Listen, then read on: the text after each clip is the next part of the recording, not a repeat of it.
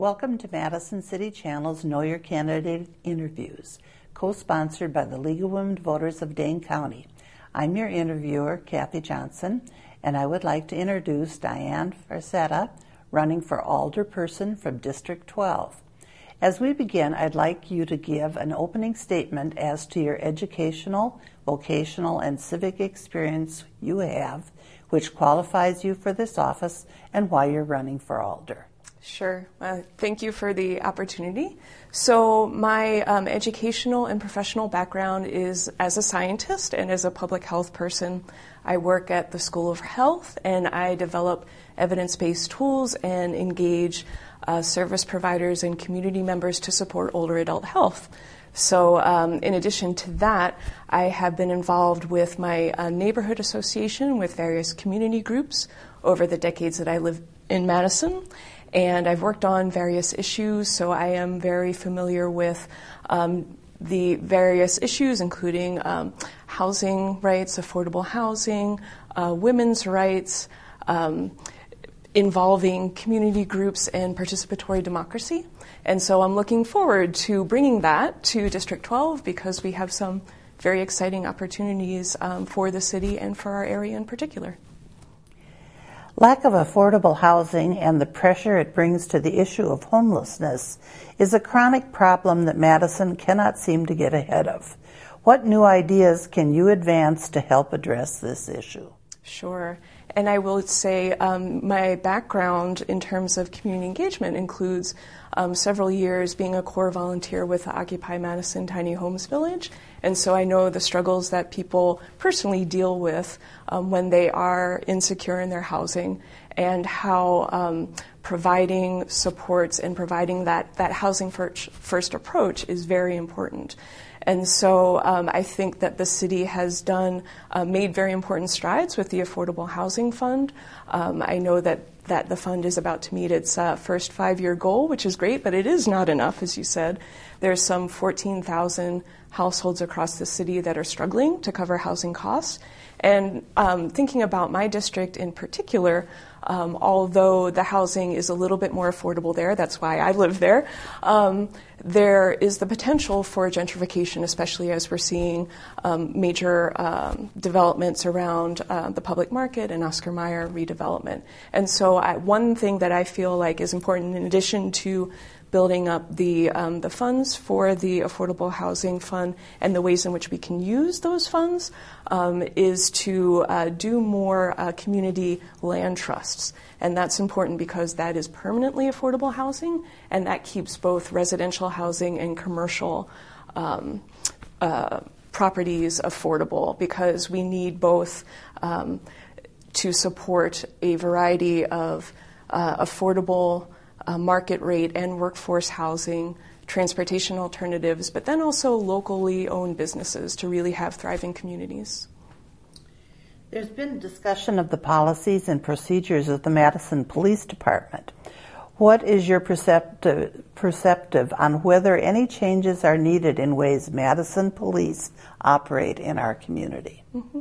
Well, I think this is an incredibly important discussion that's been ongoing um, in our community, and that we are fortunate to have multiple committees and reports that are looking at this um, looking at the consultants report from the OIR group and the ad hoc committee that's working through that.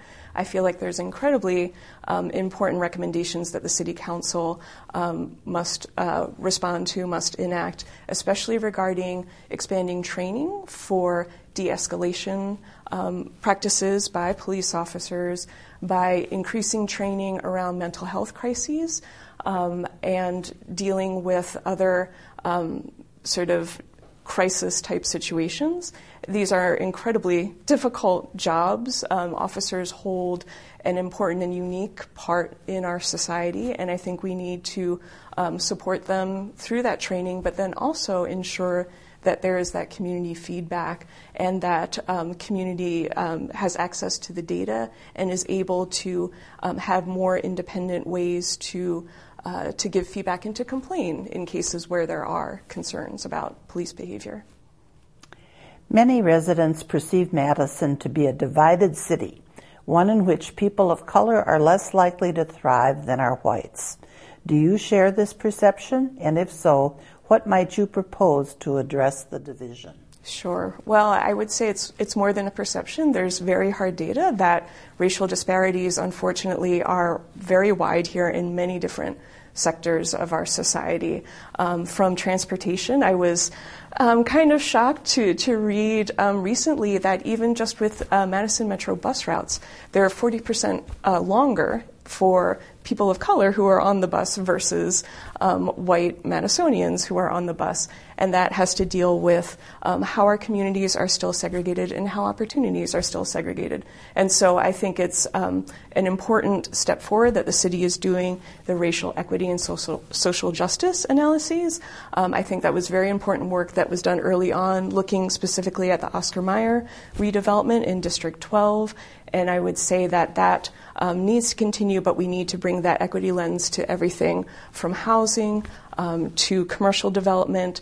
Uh, to transportation options. And when Madison seeks to grow, and we are growing, we will grow, we should grow, um, but seek to harness that growth in ways that expand opportunities for, for more people and build up um, ladders of engagement from young um, people to uh, to existing, you know, sort of established um, residents working and and living and commuting around our city.